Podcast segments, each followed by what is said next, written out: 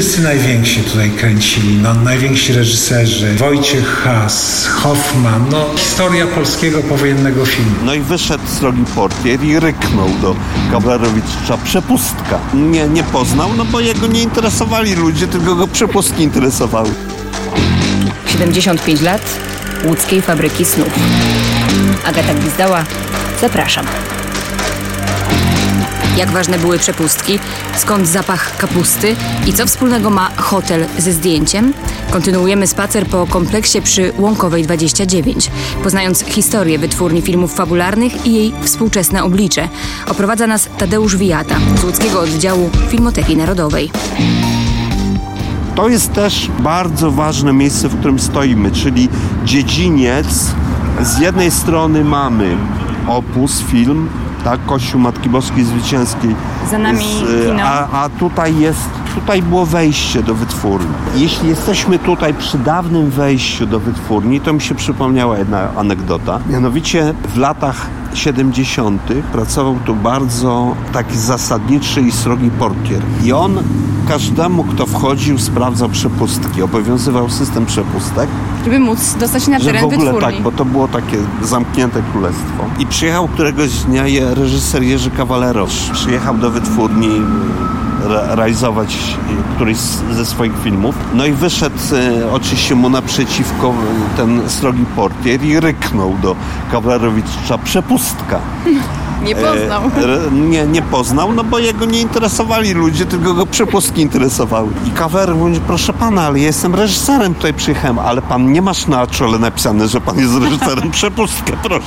I miał Jerzy Kawalerowicz? Nie miał przepustki, oczywiście. Musiano mu wystawić tę przepustkę i mu dostarczyć tutaj na portiernie z góry. Też taką anegdotą, której z kolei ja doświadczyłem, może niesłowną i wydarzeniową anegdotą, a związaną z zapachami, to jest taka historia, że jak się tu wchodziło, a po lewej stronie od wejścia znajdowała się stołówka. Tutaj były 3 bary, czy 3 stołówki na terenie wytwórni. No słynny tramwaj. Tramwaj, no to tam był w innym miejscu, ale tutaj była ta restauracja taka największa i każdego wchodzącego do wytwórni atakował zapach gotowanej kapusty. A w piątek pewnie ryby. Nie wiem. Ten zapach kapusty pamiętam, bo ja odwiedzałem tutaj wytwórnię jeszcze czy na studiach, czy nawet jeszcze wcześniej w różnych sprawach. Właśnie idziemy teraz jak gdyby wzdłuż. Tak, idziemy wzdłuż, podchodzimy do tej elewacji i podchodzimy do kadru z zakazanych piosenek. Ten kadr jest właśnie wpuszczony w elewację. Kadr jest panoramiczny, rozciągnięty na 4 tych płytkach, czyli ma 4 metry kwadratowe, ale widzimy tu wyraźnie, dziś jakby zdjęcie cyfrowe składa się z pikseli, tak? Czyli malutkie kropeczek o różnym natężeniu szarości, tak? Od czerni do bieli i cała ta elewacja 13 czy tam 10-piętrowego Hitona to jest właśnie metrowe płyty, to jest ten jeden piksel. Tak. No właśnie, proszę powiedzieć, kogo widzimy na tym kadrze? Tu nie ma aktorów znanych, akurat to jest taka scena uliczna, gdzie grajkowie po prostu grają na instrumentach, czyli widzimy gitarę, widzimy akordeon, tak, widzimy jakąś bałałajkę, no widzimy tak muzyków, którzy w tym filmie wystąpili śpiewając zakazane piosenki. Kto się tak zmarkotnieli? Wspomnienia, bracie, wspomnienia. Właśnie po to zebraliśmy się tutaj, żeby wspominać. I cieszyć się, że to już wszystko poza nami. Okupacja, powstanie, nalej na mi, Jurek. Na ciebie ta piosenka nie działa, prawda? Owszem, podoba mi się. U nas w Szkocji też ją chłopcy śpiewali. W Szkocji? Ha, no to dobre sobie. Tam mogłeś to chcesz śpiewać. Ale trzeba było to robić tu, u nas. Niemcom prosto w nos. No to z tego wynika, że nie było wam tak strasznie za Niemca. Czyś ty zwariował. Co to no przecież sami mówicie. Gdzie jesteś lupa? Czekajcie chłopcy. Jemu się tam coś pomieszało. Zapraszamy. Dzień dobry, dobrze trafiłam. Opus Film, tak? Tak, Opus Film. Mogę do pana prezesa? Bardzo proszę. Tutaj, tędy, tak? O, dobra, to dziękuję bardzo, do zobaczenia. Do zobaczenia.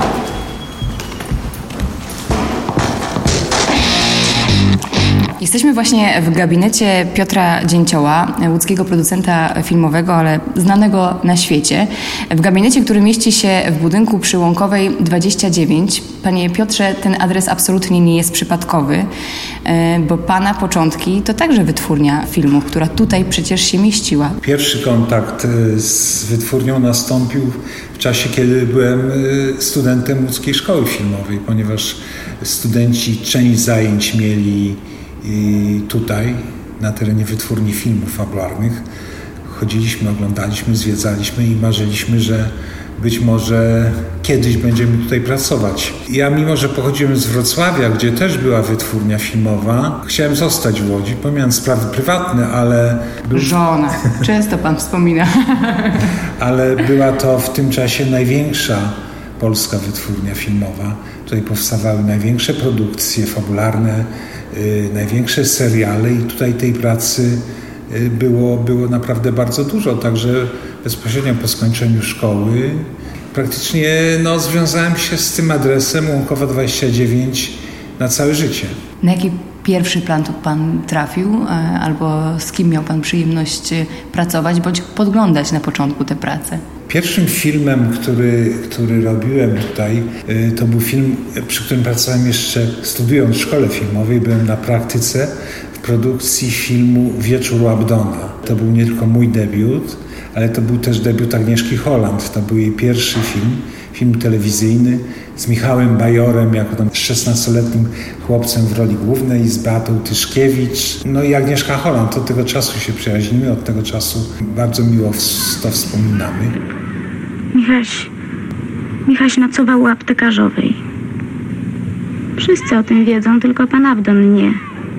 Michaś nocował u aptekarzowej. Kierownikiem produkcji tego filmu był wielka osoba dla polskiego filmu, Wilhelm Hollander, który w tym czasie skończył Potop. Oni w Wydziale Dźwięku kończyli pracę nad Potopem, także ja też miałem okazję śledzić, jak Potop powstawał, a w międzyczasie robili ten mały debiut Agnieszki Holland. Piękne wspomnienie. Szwed! Rozy im naruszył.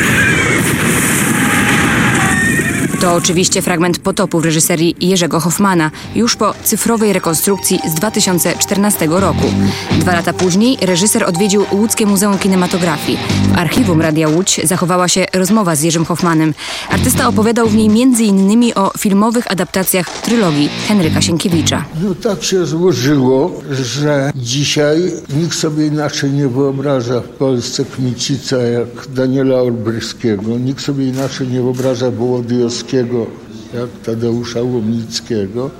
Zagłobów niestety było Czech, niezależnie od nas z powodów czasu, realizacji całej trylogii, i zdrowia poszczególnych i życia poszczególnych aktorów. Natomiast trylogia Sienkiewicza odegrała ogromną rolę w pokoleniu moich rodziców, moim i wiem, że jeszcze, że film, a właściwie filmy przedłużyły działanie powieści, ponieważ człowiek to, co widzi bezpośrednio, odczuwa mocniej często niż to, co musi sobie wyobrazić.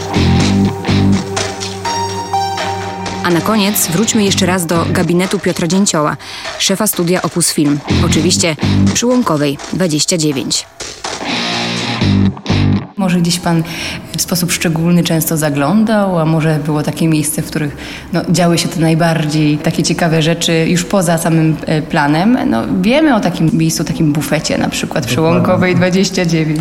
Tak, takim miejscem był tak zwany tramwaj, czyli bufet, w którym wszyscy się spotykali, i aktorzy, i asystenci, i kierowcy. Część tego bufetu, nie cała, ale część tego bufetu jest w tej chwili częścią mojej nieruchomości, także jak tam bywam, to często wspominam te panie, które szykowały nam kanapki z kiełbasą krakowską i z żółtym serem, ale wie pani, byliśmy młodymi ludźmi, mieliśmy po 20 kilka lat, wydawało nam się, że świat leży u naszych stóp. Kogo Pan spotykał tutaj, w tej dawnej wytwórni? Można powiedzieć, cały filmowy polski świat. Dokładnie, tutaj naprawdę byli wszyscy, szczególnie w poniedziałki.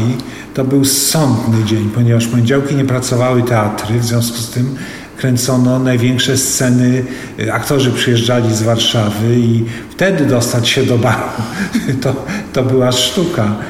Te kanapki z Krakowską. Wszyscy najwięksi tutaj kręcili, najwięksi reżyserzy.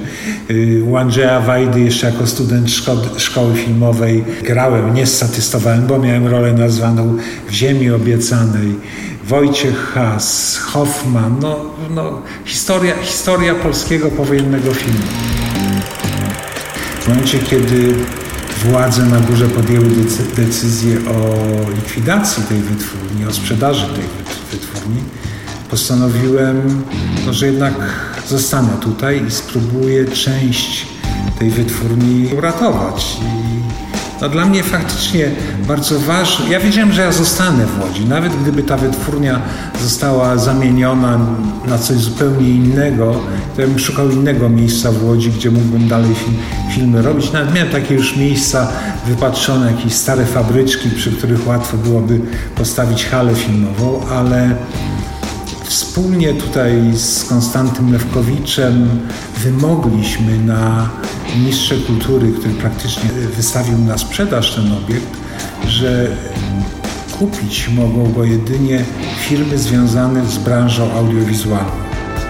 Dzięki temu ja mogłem też w tym przetargu wystartować. Wypatrzyłem sobie właśnie taką przestrzeń, która wydawała mi się, że będzie fajnym miejscem. Czyli ta najstarsza hala, ta hala sportowa, która powstała w 1937 roku, a po wojnie została zamieniona na halę zdjęciową. Ona nie była wtedy halą zdjęciową, ona była magazynem dekoracji, ale już miałem pomysł, co z tym zrobić, jak to wyremontować i wystartowałem w przetargu i kupiłem kawałeczek tego adresu, tej Łąkowej 29.